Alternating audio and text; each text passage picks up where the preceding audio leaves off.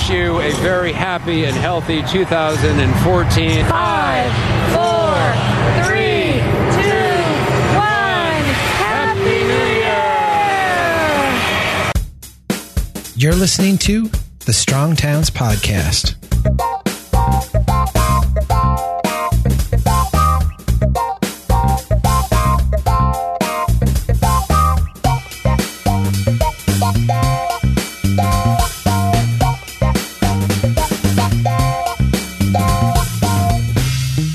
Hey, everybody, this is Chuck Marohn. Welcome back to the Strong Towns podcast. This week, I've got our executive director here at Strong Towns, Jim Kumon, on the line with me. Jim, welcome back to the podcast. Good to be back. It was a little warmer last time I was on the podcast. Yeah, no kidding, dude.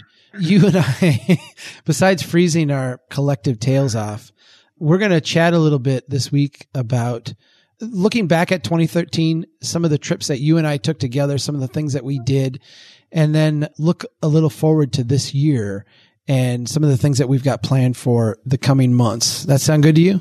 Yeah, that's fantastic. It's been a, a jam packed several months for Strong Towns. Well, now you're the relatively new guy here. you know, how you think your first few months in office have gone in a sense? Pretty good. I think there was sort of two parts to it over the summertime, trying to uh, get a handle on where everything was at, and starting to talk to a lot of people who were calling in to kind of find out if the, if you were available to have you come out speak in the fall. And then there was the fall travel season and getting all those details put together and meeting a whole bunch of new people and trying to uh, get the membership system off the ground. And so uh, that took on a life of its own in uh, the week to week, trying to get everything done and have media interviews and keep ahead of the game. So it was kind of a tale of two different uh, seasons, I guess, uh, for starting six months. Now, you got a little bit of trial by fire because you came out on the road with me four times this year. The first one being the trip that we took together to Wyoming. Let's talk a little bit about that one because I, I, know we've chatted a little bit about it, but I, I think in retrospect, it was one of those really fascinating experiences. We flew into Jackson Hole and then just headed out across this really vast state and got to see some very interesting things and talk to some people. Wyoming is a very different place, isn't it? Yeah, and uh, luckily we uh, hit in a very good time of weather. They had just had a massive snowstorm the week before, and what was crazy was that everything was melting. So we had this wonderful sort of rhythm of the week where we would go into a small town, and many of them are sort of time that forgotten uh, some of these places. Some of them have a lot of auto-oriented development around them, but many of them are, are just kind of the way they were. And so you could kind of go back and forth from one town to the next and down a two lane road and two and a half hours later we'd arrive at the next location. But the landscape was so gorgeous because the snow was melting and so it was very odd to see the rivers and the streams full of water in October when normally that part of the country is just dry as a bone. It was a special opportunity to kind of be there with the, that confluence of views, I guess, along the way. And we, we had plenty of view because I think we spent about 15 hours in the car that no week kidding. getting from place to place. Yeah, no kidding. I've got a couple people I want to have on the podcast this year to just talk about the dynamics of that Middle West part of the country. But I think the thing that struck me the most about Wyoming was just the conflict between kind of the inner, I'll call it pragmatic, conservative, libertarian kind of thinking with the, and I'll say it like this, even though this is maybe a little harsher than I mean it, the absolute codependence with big government and government initiatives. It was amazing to me how big of an influence the state has there on local economic development approaches and local economic development priorities. I don't know if that was a shock to you or not. I guess it wasn't something I was completely caught off guard by, but the degree of it and the scale of it was just pretty amazing. It was interesting to watch the individual elected officials and some of the staff members that we met who were either hosting us or folks who just came to a chat and wanted to check things out to watch their struggles. Some of them really realized that dichotomy and they were trying to both digest our message as well as deal with the reality that they would go back to after they left the room as the forces that were so powerful in their decision making processes because that's where the money was coming from. And in some parts of the state, those towns were very broke. Right. in other parts of the state, there right. was so much money sloshing around that it was hard to stay focused because the reality was that the money was there and they, they were going to be able to build that next business park. They were going to be able to build that next massive consolidated school because there was a big check coming from uh, the state capital to take care of that. You really got the sense of the whole boom and bust nature of that West economy. Yeah, it was absolutely embedded in, in everything. If you weren't coming out of a bust, you were going into one and vice versa, or you were scared to death of when it was going to hit, waiting for the other shoe to drop. Right. And even the people who were doing well felt that it wasn't going to last forever, even if it just got started. I did feel a little bit enthused or heartened by the fact that most people there seem to get it. I mean, they seem to want to, in a sense, get off this crazy up and down roller coaster kind of thing. But the question was, how do you do it? And how do you do it when the state is kind of pushing you back onto it? Before we move on from Wyoming, Laramie, I just want to remind you of the hilarious time we had going through that one crazy subdivision out by the Super Walmart. That was epic. I think I did a Sid TV video of the planning fad trifecta where you had the complete street, the trail, the solar panel, the wind generation, and then uh, the decorative lighting. It was the planning fad trifecta there all in one spot. Yes, and being able to view the old Walmart from the new Walmart was also pretty hilarious, uh, which was also in, in the middle of the trifecta. You could actually see the trifecta plus all the Walmarts. Right. Um, and not to mention the crazy subdivision architectural details, uh, which blew my mind. I thought, having lived in California and lived in a few other places that have had histories of doing some pretty crazy things in uh, new McMansion subdivisions, that by far took the cake. I've seen some great stuff in Vegas, but this didn't hold a candle to what we saw in, in Laramie. And it was funny because we mentioned that later to some of the folks, and, and they were like, well, yeah, uh, sorry you went there. well, terminating the vistas with the back of the Walmart is a pretty standard thing. But then the very inventive use of the fake decorative rock, it took it to a whole nother level.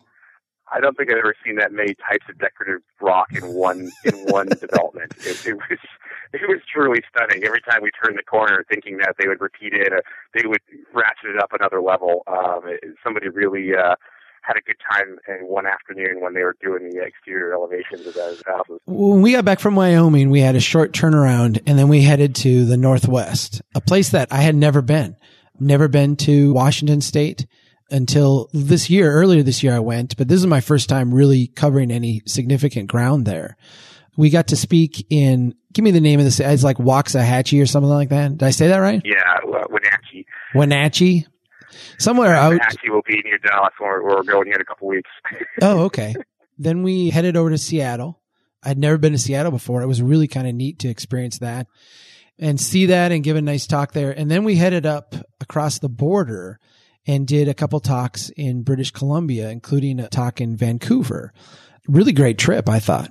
Yeah, quite amazing and a huge diversity of folks. The reason we were going to Wenatchee was to visit the Washington uh, Infrastructure uh, Assistance Coordinating Council, I believe it was, is, is the acronym. And basically, with a group of people getting together, mostly from smaller towns in eastern and central Washington, uh, trying to get infrastructure projects done, their local city, county infrastructure projects. There's a meeting of the minds between people who give out grant money and give out loans for those projects and the people who are trying to put the money together in their own towns to get the projects done. It was like a step back in time for me to my engineering days. Cause I mean, literally you had the consultants all there trying to get the projects. You had the cities all there trying to get projects and consultants. And then you had the funding agencies there trying to give out money and find good projects. And it was just like on paper, it was a strong town's dystopian nightmare. but they were good people. Crisscross with speed dating, which is it was sort of quite a speed dating uh, Right. component to kind of what was going on there. Right. But what was fascinating though is, is that you were giving the plenary, and then we had a follow up session in the afternoon after the plenary for people to come and do more Q and A specifically with what they heard. And you, you gave the the other talk about participatory government and how we need to change our public process outreach systems that we have and that we currently use. The response, I think, was really genuinely, honestly amazed. There was a recognition by so many people that we met individually that they knew that the system that they were caught up in and the event that they were participating in, something was not quite right. And, and this was not something that could go on forever. Uh, maybe it was the way that they always done it, but there was this really clear recognition by some folks that they knew something wasn't quite right, but they didn't know what to do about it. Um, right. There were still some others, I think, that were really hardcore skeptics and were very protective and to some extent defensive of what we were questioning. And I think it was a very interesting conversation. And there was a lot of feedback after that, positive feedback for the most part, saying, wow, it's really starting to sink in. I'm really glad that somebody is out there trying to address this issue because this is such a large ship that has to turn around. I'm in the middle of it. I don't even know where to start thinking about where it should be going. Right. It was very reflective for me of what I experienced back in my engineering days. There was kind of a maybe unspoken truth that we all knew the system was messed up and we all knew that the projects we were doing were idiotic. But there was a sense that we were powerless to change it. And if we didn't do the project, someone else would. There really wasn't a moral issue with like, well, we can take a stand here and not do it and go out of business and everybody around me can find new jobs. Or we just suck it up and do it even though we think it's dumb. As I was giving the talk and then certainly afterwards, you saw the recognition in people's eyes and in the questions that they asked that, you know, okay, we get it. We're kind of stuck in this system. How do we change it? And to me, that was a really powerfully refreshing part of the whole experience of going up there. If we could manufacture an event to reach a group of people like that in every state in the country, That'd I think powerful. it's got to be something we need to focus on for 2014 in our overall plan. We've had some conversations about audiences and who are the audiences that most need to hear the message of strong towns, and, and that proved to me that we've got to go looking for more AICCs across the country because the recognition was there and the willingness, and to a certain extent, because it was folks from the grant agencies there who also were very. We had dinner with several of the folks who were part of the grant agencies, and they realized that Yeah. some of their programs are not really incentivizing the right things. And Right. so Right. uh, some of those are created or legislated to be the way they are, and so the staff members don't have the power to just necessarily change them, but they're interested in, in trying to go a different direction because they realize that this, the same problems keep coming back. Throwing more money at it isn't solving it. We got to have a different approach with, with where the money ends up doing it, so it, it's a longer term fix than every two years bonding cycle or you know, however else the political cycle works that, that funds these programs. So to me, I really feel like, and we had several people who ended up joining the organization in the coming weeks. We had just launched our membership program, and I've heard from all three of those groups of people, the consultants, folks from small towns who were trying to do projects, as well as folks in the grant agencies who really want to be involved with, with our organization and figure out a way to make it happen. So our return on investment, at least for across a very large diversity of different groups of people that we spend time in front of, uh, that really, I think, help them. And I think hopefully it'll be more people who will want to continue on the path with us, trying to figure out what to do because there's a long journey there uh, of thinking. that was only the opening foray into try to figuring out how to take the complex set of things that they're encountering and unwind them all.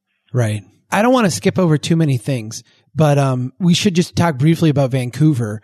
To me, in North America, there's a handful of cities that are just anomalies. New York City is one. And I laugh all the time when the advocates from New York City start saying, well, in New York City, we this and that, because I'm like, you know, dude, there's no place in this country like New York City. With the possible exception, the other two anomalies that I've been to would be San Francisco and Portland as two places that I I think are just very unlike any other kind of standard city or standard approach in North America. Vancouver has to join that list for me now too. What a rush.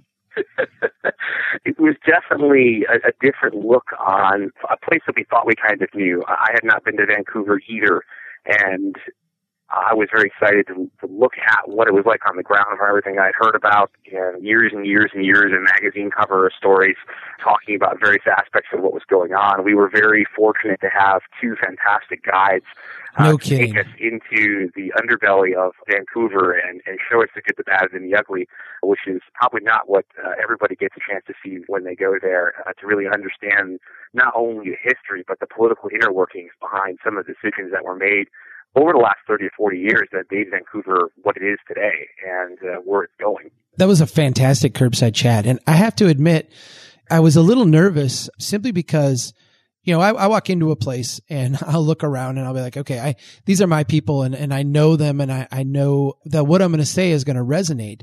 But there was a lot of walking through Vancouver where there was a big part of me saying, what do I have to teach these people? These guys, you know, are doing so many things right. So many things that are really rule breaking in terms of conventional wisdom.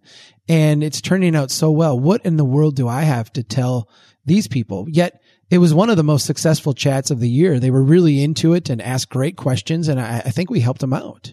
The crazy part about Vancouver is, and I think the, the whole trip the couple days, I spent a few days extra in Vancouver to see a few more neighborhoods and a few other places, which was also good to see because those places were neighborhoods that are a little bit further into the city and a little bit more typical of a typical neighborhood. If you go to the downtown, the West End, the places that get put in the magazines, they are indicative of Vancouver thinking, the Vancouverization that we hear about in other cities now. They're, they're, they're copying those types of techniques.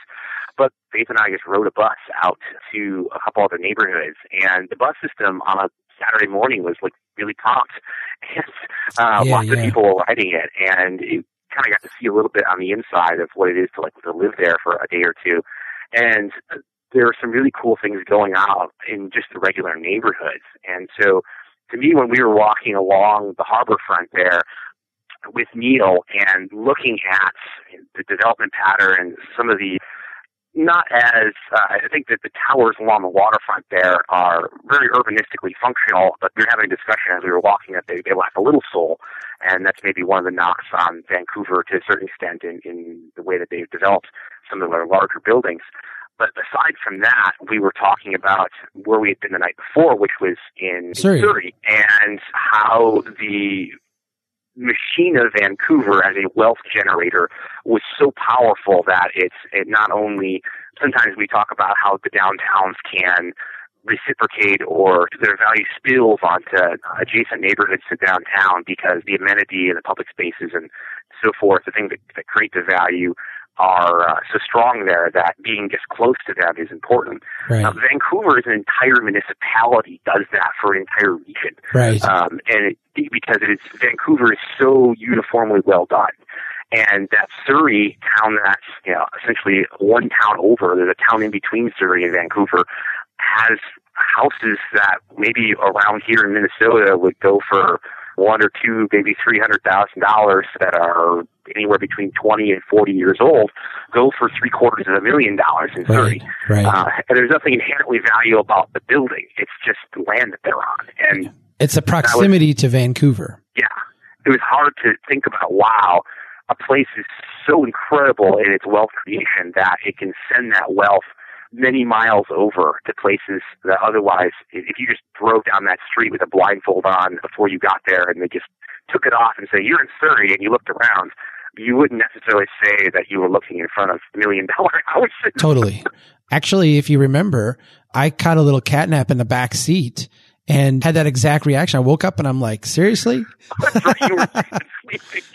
you were sleeping. We had a long drive in from Seattle. Oh, it did. It did. You woke up and you're like, "Where are we?" And we're like, "We're in Surrey." And he's like, hmm.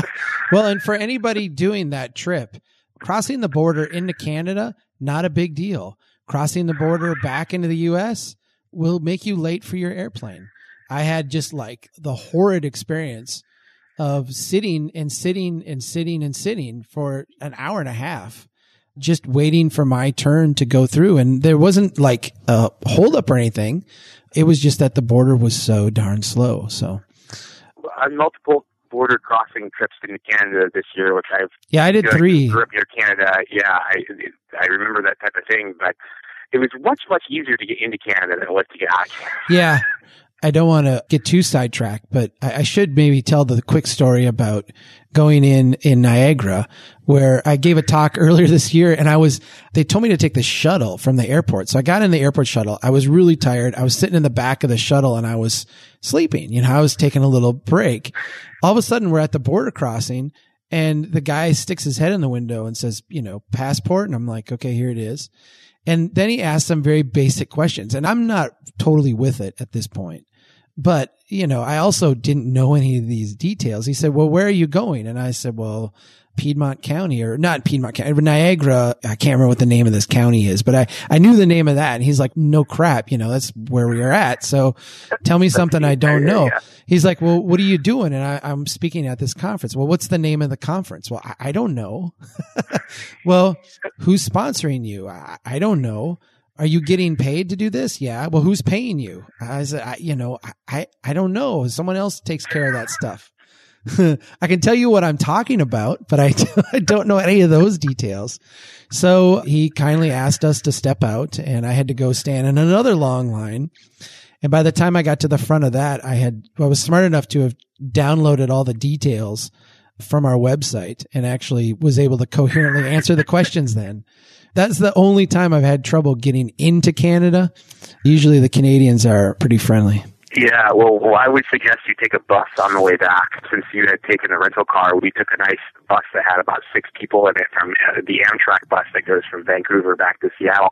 Even though we had to unload a bus, unload all of our gear off the bottom of the bus, take it inside, walk it through security, walk it back out. We were out of there in less than 20 minutes. So I guess that's the secret. Uh, yeah, uh, you're uh, trying to get back into the U.S. on the West Coast. Let's switch to the next trip now, Wisconsin which I have to say, and no offense to anybody else that I've been to this year, but we had what was my favorite curbside chat of the year in Milwaukee. And it was my favorite because at the end, basically we got done with the presentation and we're kind of getting started with the Q and A and another class showed up and yeah, said, "Well, bust into the back of the hall. Yeah, yeah. We had to get out because the, the student group that had reserved the, the place was I was sitting out in the hallway, and they're like, "Uh, are these guys getting out of here?" And I'm like, "Um, right, maybe. Who are you?" Right, right. we didn't know that there was another group coming in after us.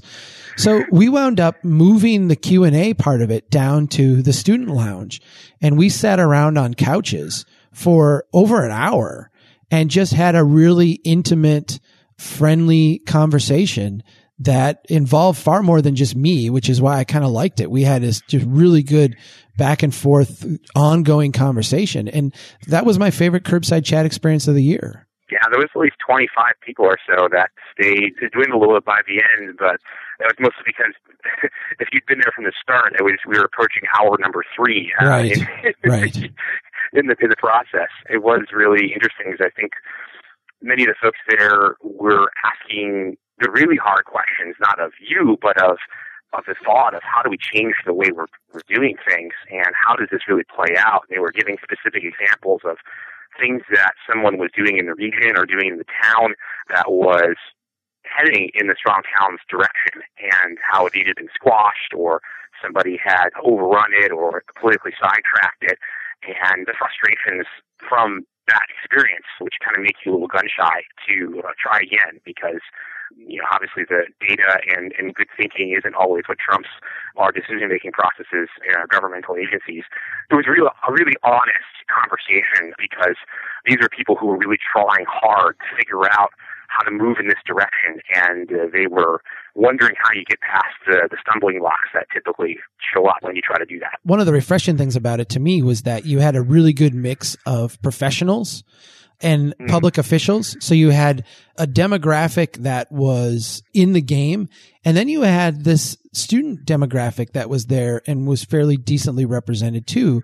So you had a group, and I won't call them idealistic as much as say they're not burdened with 10 years of doing things the, the bad, you know, right. Like this is how it's done, people. They don't have any of those hangups. And so it was kind of refreshing to just mix the drink and then watch it, you know, watch it be consumed because these guys had to talk to each other. That was the cool part to me. Speaking of the Kool Aid, you pretty much put an IV in the students that we went and saw at the engineering school the Yeah. back at uh, UW Madison.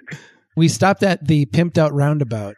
That got me really kind of upset. And so I changed my presentation instead of talking to, have it no better way. yeah. So my presentation, I changed it and it was called Don't Be Stupid. Yeah. I talked right to those engineering students. That was a lot of fun too. We have to set the stage here for the listeners because uh, we're driving along back from Milwaukee where we had stayed the night before, and we had a noontime brown bag presentation in front of the student chapter of the ITE at, at Madison. So we're about 15 minutes outside of Madison, and we need to get a Mountain Dew, of course. uh, Yeah. Yeah. We got to stop and get a Dew. Right. So we were like, this is the last place that'll probably be easy to get in and out of. It's not some massive road right off the highway where we have to wait 16 hours at, uh, you know, 14 sets of lights to get back on the road. So we we see this one gas station essentially off the side of the road, and so we're like, okay, let's let's, let's stop here. So we we get off the the freeway, except that as I'm driving, I'm immediately uh, encountered with not one but two roundabouts in the middle of essentially cornfields, and we're like, where are we? Right. The roundabout itself, I'm embracing the function of the roundabout. But the thing that was bizarre to me is that it was the Wisconsin DOT standard plate for the pimped out roundabout with the, you know, 12 foot pedestrian trails along both sides around the whole thing back and forth. It had the decorative lighting. It had the intense landscaping. The crazy thing was that the trail just ended. I mean, if you were going to say, we're going to go on this trail on the pimped out roundabout, you would literally start from one roundabout, walk to the other one, go around that roundabout and then walk back to the other one and go around it. It didn't go to anything. Like it didn't end up at a city or, I mean, I guess you could go to the gas station, you know, and you could go from the gas station to the interchange and back to the gas station again. Man, it the was, The environment was very telling. Uh, the fact that while we were sitting there videotaping, because Chuck got so disturbed that he had to whip out his camera and start videoing this whole thing. yeah, He couldn't believe what his eyes were seeing. The large, oversized farm implement truck pulls around through the roundabout while Right. we're sitting there, and we're like, "Wait a second! What, Yeah. That's not the kind of. This is, we're not talking about a small vehicle. We're talking about a vehicle that actually over overtakes both lanes on two lane road, Right. which is all there was leading up into this roundabout. It was a two lane road. and the cool And part like, of it, okay, yeah. something does not belong here. the cool part of it is that they're driving the combine like at rural road Speed. speeds without slowing down through this pimped out roundabout. Yeah, it was um that was pretty cool. Yeah. okay. Is also funny too because minutes later, it was, I couldn't believe this. We were only there like 15 minutes maybe. Then the fire truck just Yeah, yeah. burned Peeled through, through. from the other direction. Yeah. Not And with like, lights on or anything. Yeah. Yeah, Yeah. he didn't even really slow down. Like he, Right. the roundabout was so large for you know, and the fact that there was no traffic in it because there was no one there. Right. He pretty much just kind of tapped on the brakes and just swung around this thing and kept going. He was trying to get on the freeway, so he had to go through not one but two roundabouts on that side Yeah. of the interchange. The morning breakfast special at Denny's was about to expire, so they were um in a hurry. he could have put Well, they the it, it didn't. Well, they didn't have the sirens on. I don't think. I don't think it was a fire. I think that was the thing about this one is that the geometries were just so messed up. Anyway, let's switch to Mississippi. We went down to Mississippi for a week, and man, there's some trips. Idaho this year was that way with John Reuter, but Mississippi was also some trips where the host of the trip just makes the trip. And Joe and Jeremy, these two guys that brought us around Mississippi, were, were not only gracious hosts and did a great job of getting us in front of a, a lot of good groups of people, but man, they were hilarious. I couldn't have enjoyed myself more.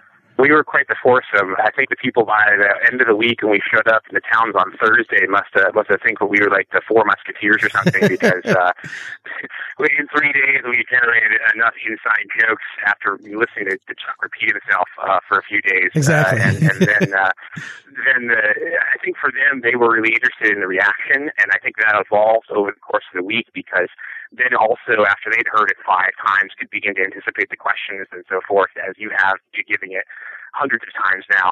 to watch that evolution, I think, was fun because they got a real dose of it, having to see eight different versions. We basically did a two one version for the front half of the week for the first two chats, and then we had two two days the second half of the week. And so we ended up realizing on the the night middle night of the of the week that we needed to change up and, and focus in on your message and your background and because we were really specifically talking to uh, mostly staff and elected officials on the two days. And right, right. I think that was, for me, one of the best versions. Uh, where there's many different incarnations that I've seen now of the curbside chat, some of which in real time this fall, just trying to be sensitive to the audience. But I think it goes back to the authenticity of the message. Is this thought process is born out of real life experience and not some idealistic thing that you dreamed up one day. It's, yeah, a yeah. culmination of of experiences, which are then shared by the people in the audience. And I think their reaction, I was really interested to see. Uh, I knew what my reaction was, and I already knew kind of what was coming. But uh, next car ride, being between two day towns, they were like, "Wow, that was really different." yeah, yeah, yeah. I was a little didn't know what to expect going in. Again, Mississippi I had been to a couple times, but mostly just in and out and I really hadn't gotten a deep cultural immersion. And Mississippi is a little bit of a different place. I mean, it's not Minnesota. it's the other end of the river. But I was very pleasantly surprised. I can't say I was shocked, but I was, it was very pleasant to meet the people. I, I really enjoyed it we, for the most part, had very engaging groups. And yeah, I think they connected with the personal message and were able to kind of make it their own. I want to bring up one place that we stopped just because it was such an anomaly and such a cool place. and that is Water Valley on paper. And just certainly if you just gave it a drive through, you would say nothing special. You know, this is just like every other place. But as soon as you get out and start interacting with the people, start interacting with the culture there, start going into some of the, the shops and seeing what's going on, this is one of the most dynamic small towns I've ever been in. It was uh, truly amazing. I think the biggest part that was so we've heard stories. Um, they've been covered a little bit in media before, and so we've been we've been sent that as a, here's an introduction to Water Valley. And so we're like, okay, well, it sounds kind of interesting. There's some interesting characters there at the very least from these media reports. And which definitely turned out to be true, which made the, the whole experience that much more enjoyable because they, they see themselves as their, their own anomaly within their region, which I think is, is to a certain extent a, a self sort. Uh, there's some folks I think who ended up in Water Valley, uh, not only from around Mississippi, but actually from around the world, who came there because they realized there was a little bit different of a vibe. But to me, I think the quintessential moment of being in, in Water Valley uh, was uh, talking to the, the gentleman who had helped open the uh, grocery store slash coffee shop slash general store slash cafe where half the town seems to eat at noon on a, on a weekday. Yeah, it's the third and, place. Yeah. Um, he was taking a time out. Uh, he was dressed in essentially Carhartts and you know a, a pretty dirty T-shirt. He had just purchased the building at the other end of the block. Their downtown's maybe three or four blocks, not very big, and there was still some buildings on that stretch which were either burned out or been vacant for a very long time and in disrepair. He stopped over to get a sandwich at his shop, and he talked to us while we were there eating at the cafe. He was in the middle of uh, literally dragging out the rubble uh, from this basically set of three buildings, which had a huge fire in it. The roof had completely collapsed, and it collapsed through the, the second floor onto the first floor, and it was just a ginormous mess. I mean, we could, I have those photos, and we should probably post a couple of those with the podcast. It'd be kind of fun. Yeah. But he's like, yeah, you know, uh, we closed the deal on Thursday, and this was like Tuesday or Wednesday. Right. We were there. So like four days later, he was in there with laborers, and he was the foreman, essentially pulling out just dumpster after dumpster of rubble and saying, well, better get this place fixed up. You know, Right. in mine now, there was no delay. There was now like, well, we should think about what we're going to do now and we should hire a construction crew. And no, no, this, this is just grab the guys you knew and, and get in there and start fixing the place up immediately, incrementally, and you make it, get the first building back into shape where it can be used for something. What was most powerful to me about that was that it was clear that it was a labor of love. Mm. This was a place that had said, this is an old historic building. It's important to us. I don't care if, you know, some professional is going to come in and look at it and say, well, you'd be better off ripping that down and building something new. To hell with that. We're going to fix this thing up. And the interesting thing is that you could see where they had done that in other places as well. And the buildings were just gorgeous. The brewery we got the tour of, that co-op slash everything else that you talked about was the same kind of thing.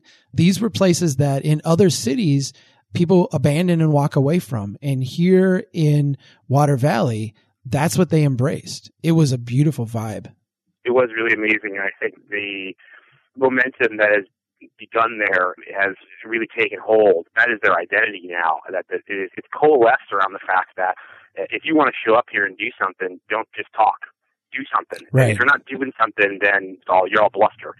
Right. And I, I think because it, you, you don't quite fit in with what's what's going on, because everyone there was doing something. They were working hard and they were making a go at. When we stayed at a bed and breakfast, that we were probably like the third or fourth people to stay there. I think they just opened the place. Yeah. And it was just like place was, was an old farmhouse essentially. I mean, it was what it looked like and the lady had just painstakingly renovated each room one at a time and it wasn't all done yet even i think the room i had still needed to do some some painting of some some of the wood and so forth but it was beautiful just i gorgeous. really didn't notice it yeah just gorgeous um, and that was really amazing because they're like, look, good enough. Let's get it going and let's get people in here and let's make sure that there was no place to stay in Water Valley. And so there was no hotels. It was place had kind of been left behind for a long time. You had to drive 30 miles to get to another hotel. And so having a few few places, a few rooms for for visitors to stay in was a big thing for this place. But it was not your standard. Oh, we need to few hotel rooms. Let's go get some drywall out and build us a shack someplace that we can do it. Let's take what we have and make it work right now. Before we move on to what's going to come up this year, 2014, I, I want to just briefly mention three trips that I took on my own in this same kind of mm-hmm. end of the year kind of deal. Williamsport, Pennsylvania probably the best organized chat that I've, I've ever done or ever been to. What a fantastic place. I love Pennsylvania. Boy, I found the cities there to be just inspiring and delightful. I'm really, really in love with Pennsylvania and I've gotten to go there, I think three times this year. What a fantastic place. And I really want to go back. Williamsport, one of those places like the other cities in Pennsylvania has amazing bones has the natural gas kind of a boom going on right now and really trying to figure out how to not continue making the mistakes that I think they've made for quite a number of years. They built one of the things that was just absurd there is they built this Kohl's right on the edge of their downtown. This beautiful downtown, this great hotel I stayed in, really fantastic place. And you look down the street and you get the back of the Kohl's facing you. And it's just like, ah, that's a mistake that will not be corrected for a long time. But for the most part, things were really nice there and they were doing a lot of great things and they had a, a university that was very involved and very active. And I have high hopes for Williamsport. I also did a trip to Ohio and West Virginia.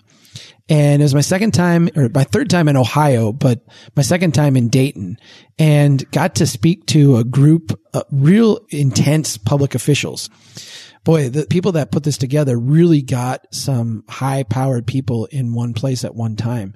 And that was a chat that was just phenomenal. And I thought we had great participation, great questions. Uh, went down to Huntington, West Virginia the next day and had, if you listen to the podcast last week, you heard the kind of bizarro interview I had in Huntington.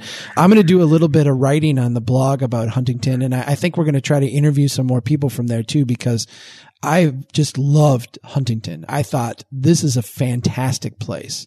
But wow, one of those places again that on paper or in talking to, you know, a couple of the public officials, you would just avoid like the plague. But man, as soon as you scratch the surface, just a wonderful, fantastic place with a ton of depth. Finally, Erie and Buffalo. I was in, I actually gave a talk in Niagara again with a, a really well organized group of public officials. It was part of a speaker series they had, and that was a standing room only chat with a couple hundred people. It was really a, a very well attended type of deal. But I was able to the night before meet with some of the CNU people that are getting ready for the upcoming Congress in Buffalo.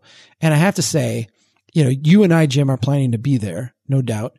But if you're on the fence about whether to go to Buffalo or not, go. Buffalo is a, not only a great town, but the committee there that's putting this stuff together has got some really cool ideas. They've got some really good stuff. This is going to be an innovative Congress and man, I wouldn't want to miss it. They're more or less trying to break the mold. Uh, Yeah. I know the folks in Dallas have been working with them because we're going to be heading off there pretty soon as well. There's a pretty pretty strong movement at hand to shake up um, what uh, what has been known in the past as the model, as the, the speaker format, as so many different things that's kind of been the, the normal fare because uh, I love the, the theme of the conference uh, focused around resiliency. Uh, that obviously fits so well with our message. We're hoping to be able to do some additional outreach with some of the folks that we met when Chuck was in Buffalo when we return in the summertime. So uh, stay tuned for, for information on that. It's a great confluence of everyone who's there is so excited. I think that's probably it's funny what you felt. I just talked on the phone with some of these folks ahead of time and could feel this excitement about not just about CNU, really more just the people in in the region really caring about trying to do something different than what they've seen. Maybe the group of people we've talked to because they're they're the go-getters, like, or maybe they're particularly zealous in their passion for the city and in, in the region. But you don't get that everywhere. I think that we've we've encountered, and and so I that was really what stuck out. And so it makes you want to see what they're going to be up to because that's people who have that type of passion usually are really working hard to make something come together for the folks that they're inviting to town. Well, and I floated the idea of having a little Strong Towns boot camp type training event uh, somewhere around CNU, either right before or right after. And man, there was a ton of enthusiasm for that. So if you guys want to see a Strong Towns training session, Jim Kumon, J K U M O N at strongtowns.org. Bother him.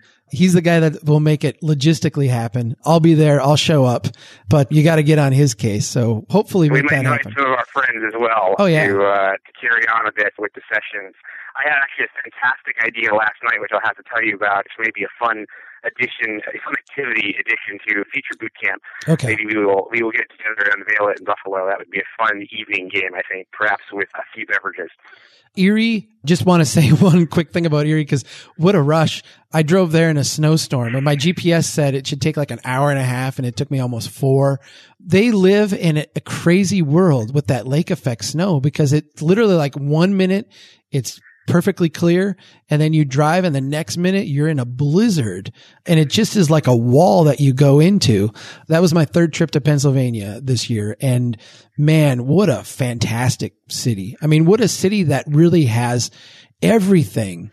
Literally, if they just kind of reoriented their energy from this horizontal expansion out on the edge, looking at the great neighborhoods that they've got, this is one of the winning places on the Amtrak, on the lake, great bones, beautiful square with the great public buildings. It literally has everything. It's just a great little city. So I'm high on Erie as well. Let's switch to what's coming up. I know we're kind of running out of time, but I want to just chat a little bit about how the membership thing is going and where we're going with that in the early months this year. Things are going really well. We launched the program on the 16th of October, and it was a really crazy time right in between the two week long trips that we were doing and to the West Coast and to Wyoming. But I stayed pretty busy that week as after we launched on, on the Wednesday to take in the overwhelming amount of response that we got to Yeah, it was, it was uh, pretty spectacular. it has been really amazing. I'll give you the, the overview, and then uh, the members uh, will be getting something in the next couple days to hear all the details about what's been going on with uh, who signed up and how.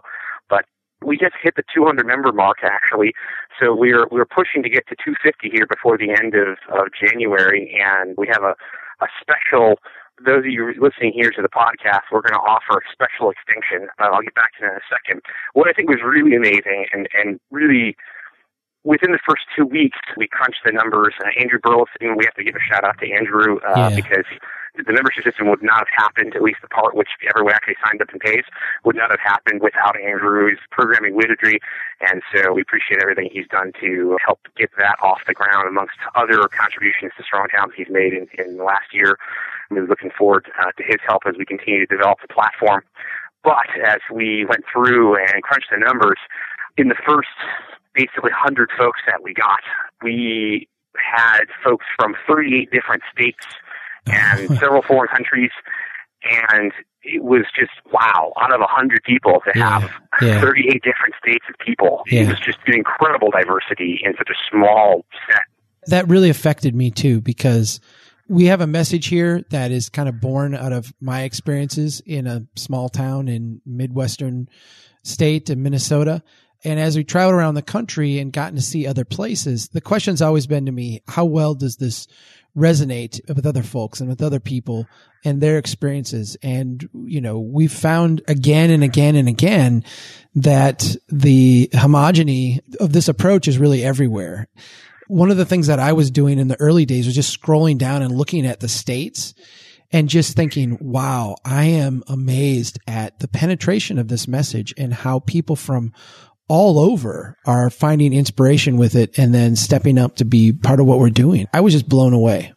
Yeah, it was really encouraging because we, we spent a lot of time over the summer and into the early fall sort of tinkering around with what would be the response and, and what would be the impact of where that would help us as an organization and what different levels should we create in order to best reflect, engage, you know, the level of support that, that we have out there. It was, we always knew from every month and year as our as our website hits began to go up, and we could see some level of spread on the on the Strong Towns network. You know, we we had about five six hundred people on the network when we launched the membership system, so we could you know, scroll through that database of folks and see where people had signed up over the past eight ten months.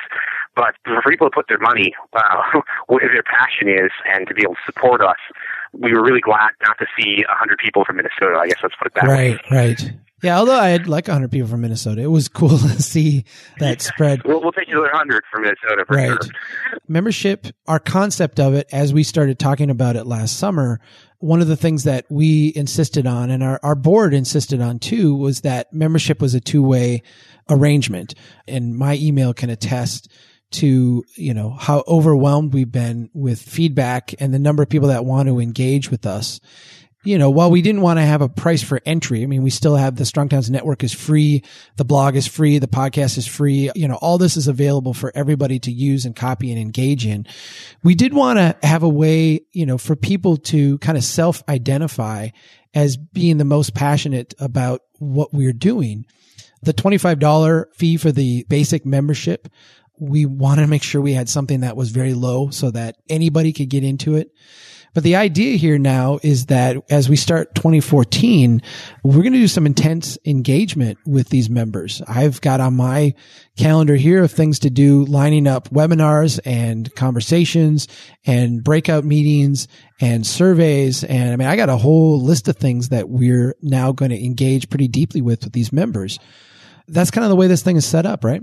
Indeed, and I think that we have about 10 states left on the list where we haven't actually done a, a public curbside chat in, and I think many of those places have shown up so far in the membership system, and, and that's really what we want to make sure we can help do is we need to find more Georges, people who can carry the message and be the standard bearers of, of making this message appropriate and very intellectually honest in the region of the country that they're from. And so this allows us to both build the resources through the membership system and, and the money that that will generate in order for us to be able to continue to work on those resources. The fact of the matter for us as an organization right now is that our speaking, when Chuck goes around and speaks, that's basically funding the organization, and that's nice. But that's that's also waiting for the phone to ring.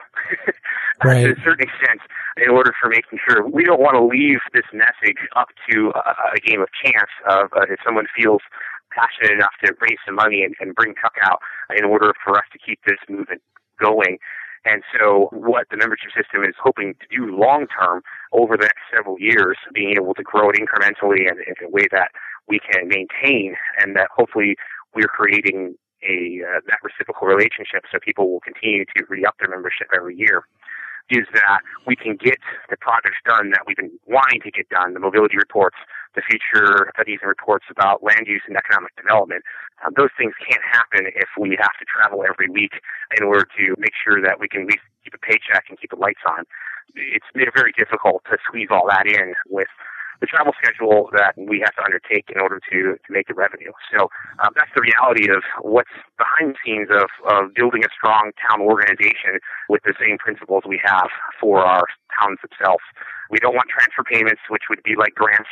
We like those. Those are great for pilots. Those are great for capacity building, but it's not great for making sure that this message can continue for the next several years and, and be in a place that we can grow. Maybe we can talk a little bit about, oh, before we do that, yeah, yeah. I, I need to mention the deal. So those of you may have gotten emails, seen on the blog that uh, we have what was called the Founders Circle, which is anyone who joins at the advocate level, which is the $75 level, by the end of 2013 would be forever enshrined in our Founders Circle as a recognition and thanks for people who supported us as a member very early on in the first several months of, of launching a membership system.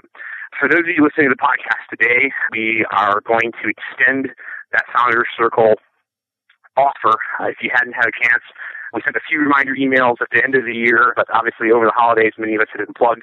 If you got back on Monday morning here this week and decided to actually get through the rest of your inbox that you maybe hadn't gotten to since the start of the year and found that message and said, ooh, whoops, uh, didn't get there in time by December 31st, uh, we're going to extend that a week from the publishing of this podcast, which is the date for getting it in by is January 23rd. So if you can get in your membership at a $75 level or higher, you will join that fantastic club of people who uh, were here at the very, very beginning of our movement, uh, turning in from a blog to a real long-standing organization that can really make things happen across the country. So that's what we're doing. We'll put that information up on uh, along with the podcast and uh, with a link to joining if this perhaps is your first podcast listening to. We uh, will put it all up there so you can find it, and really hope you will check out the benefits in our four different membership levels and find out which one is best for you. A couple things real quick before we go. I think you should mention the September deal just Ooh, so that yeah. people, you know, start to get that on the calendar. I know we don't have all the details worked out yet, but I think we got a date and a plan. We're getting very close to a date. We're down to two weekends, so we're looking at the middle weekends in September 2014 for our first National Strong Towns Gathering. We're not calling it a conference because everyone goes to conferences, and we don't think this is really going to be a conference in the, in the perspective that we're not going to be. One thing we're for sure not going to be doing is sitting around in a dark room watching PowerPoints for eight hours. Amen, So baby. we're definitely not going to be doing that. Amen. No, we're not doing And- that. I had one request. If we're going to do this national gathering, if we're going to have any like conversations, I want to have one where everybody has to get up and talk about the project they screwed up and what they learned from it. That was the mm-hmm. one thing that I requested. Like, let's have a session where you give five minutes, you get to stand up. I want to say, you know, here's what I worked on. Here's what didn't work. Here's where I went wrong. And here's what I learned. Just that alone would make it the best thing worth going to, you know? It'd be great if we could have a little wall too, like maybe outside, outside the room we're all meeting in, and we Yeah. can put all those ideas, write them down, and put them on the wall, Yeah. and and be able to basically archive that for spreading around as well for the folks who maybe will be able to come uh, to be able to share Well, that. Uh, I might need thought my- process. I might need my own wall because I've done a lot of dumb things. We can find a four corner for you to, to monopolize that. Okay, second thing I wanted you to bring up.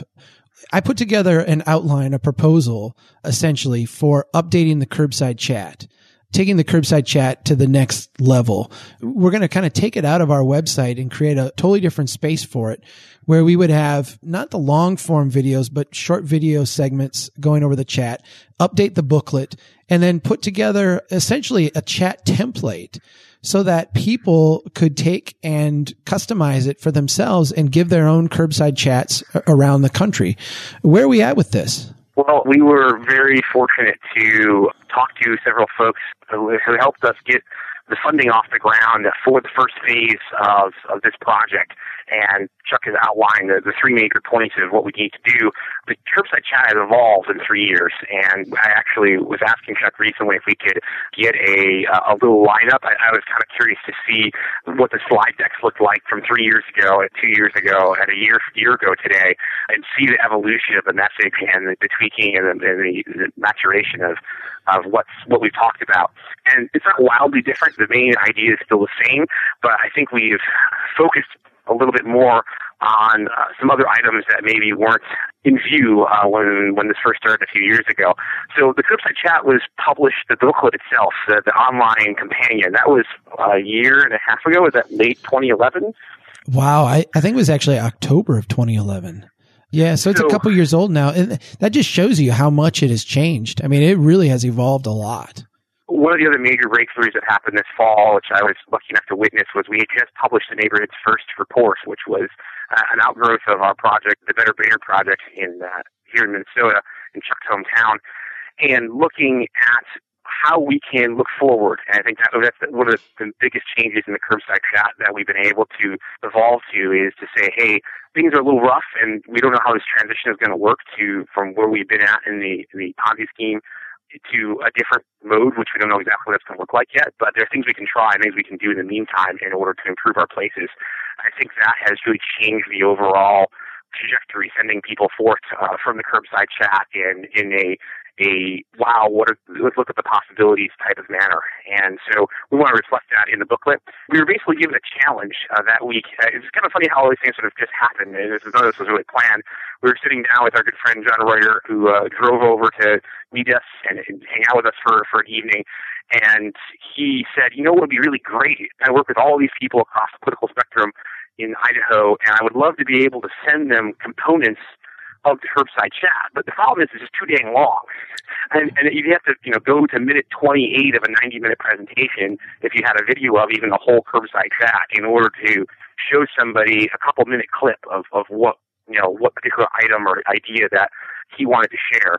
And so he's like, could you just make 10 three minute clips that boil down to the, the, the most essence of, of the curbside chat messages that, that are, you know, kind of a, a series of different pieces that make up the curbside chat.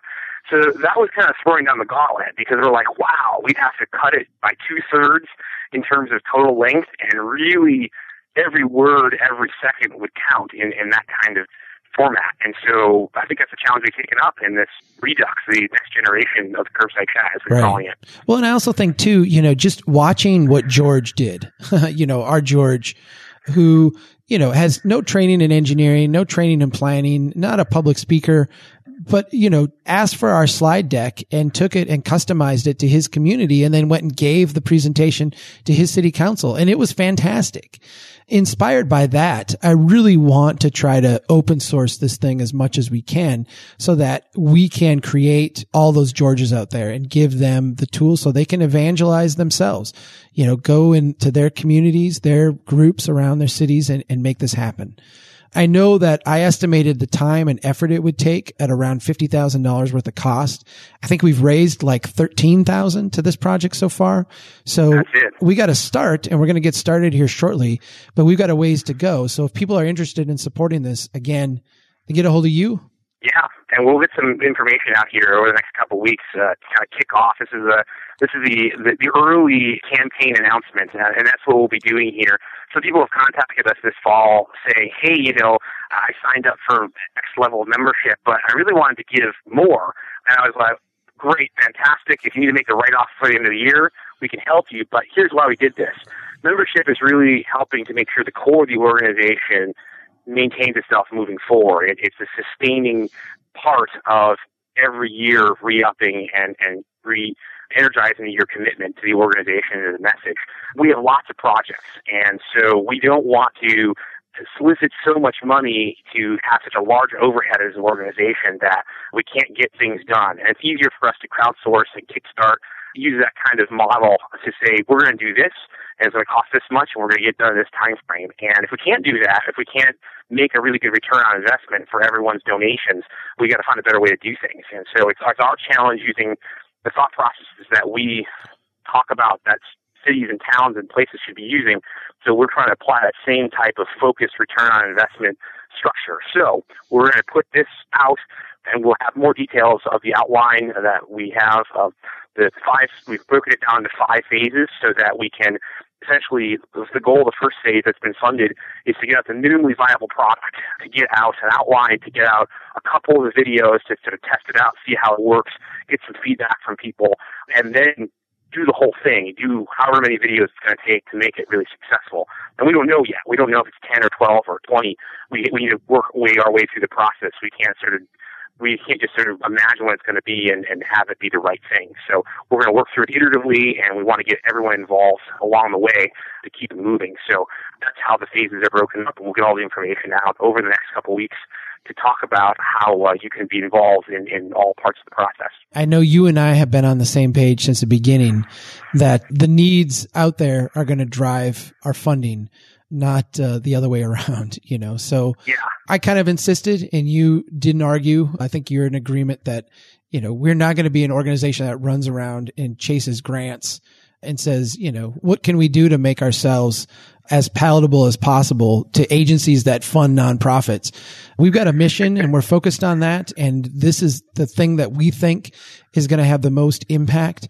And so this is where we're putting our focus. And, you know, hopefully people out there listening will find that inspiring and find that to be consistent with what they think needs to be done as well and can find a way to help us make it happen. Indeed.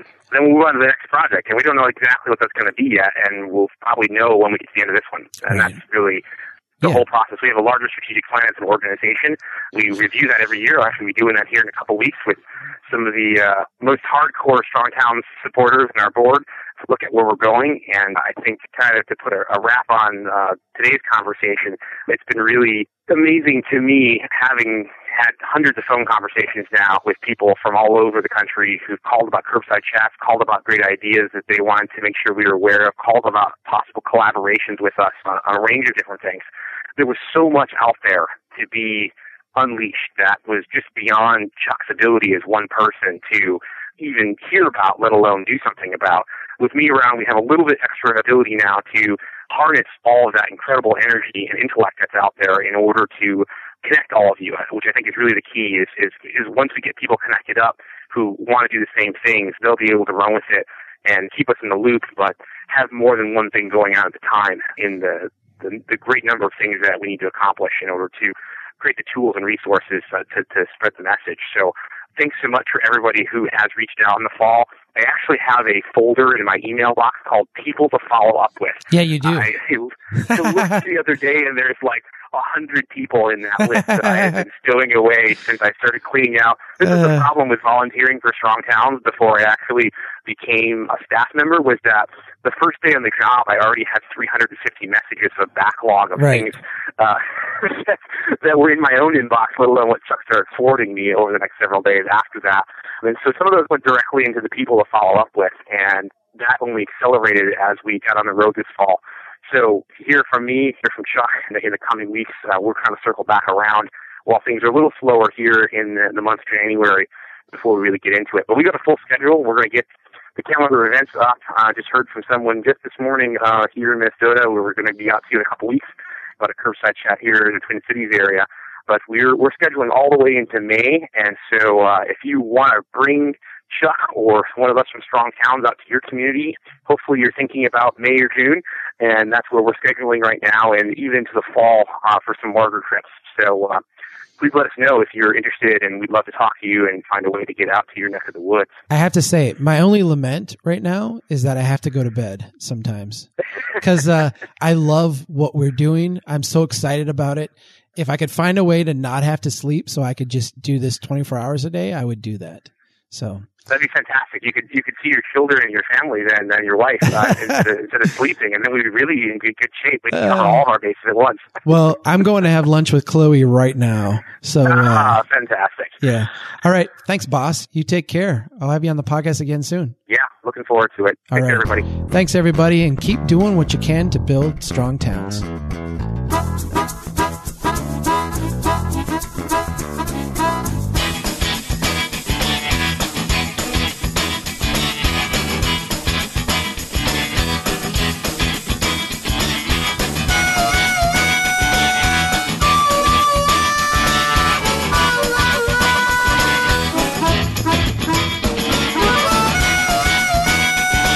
They know that America's one big pothole right now.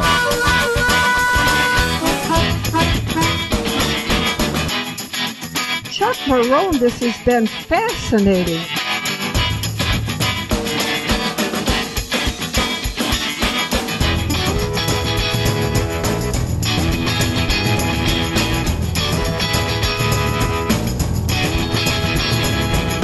The United Nations Earth Summit, Agenda 21.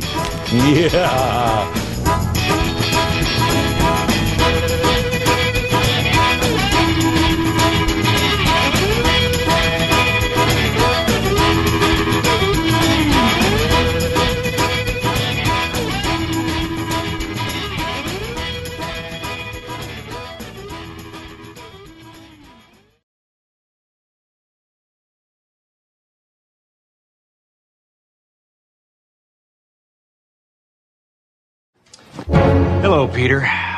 What's happening? Um, I'm gonna need you to go ahead and come in tomorrow. So if you could be here around nine, that would be great. Okay? Oh, oh, and I almost forgot. Um, I'm also gonna need you to go ahead and come in on Sunday, too. Okay? We uh, lost some people this week, and uh, we need to sort of play catch up. Thanks.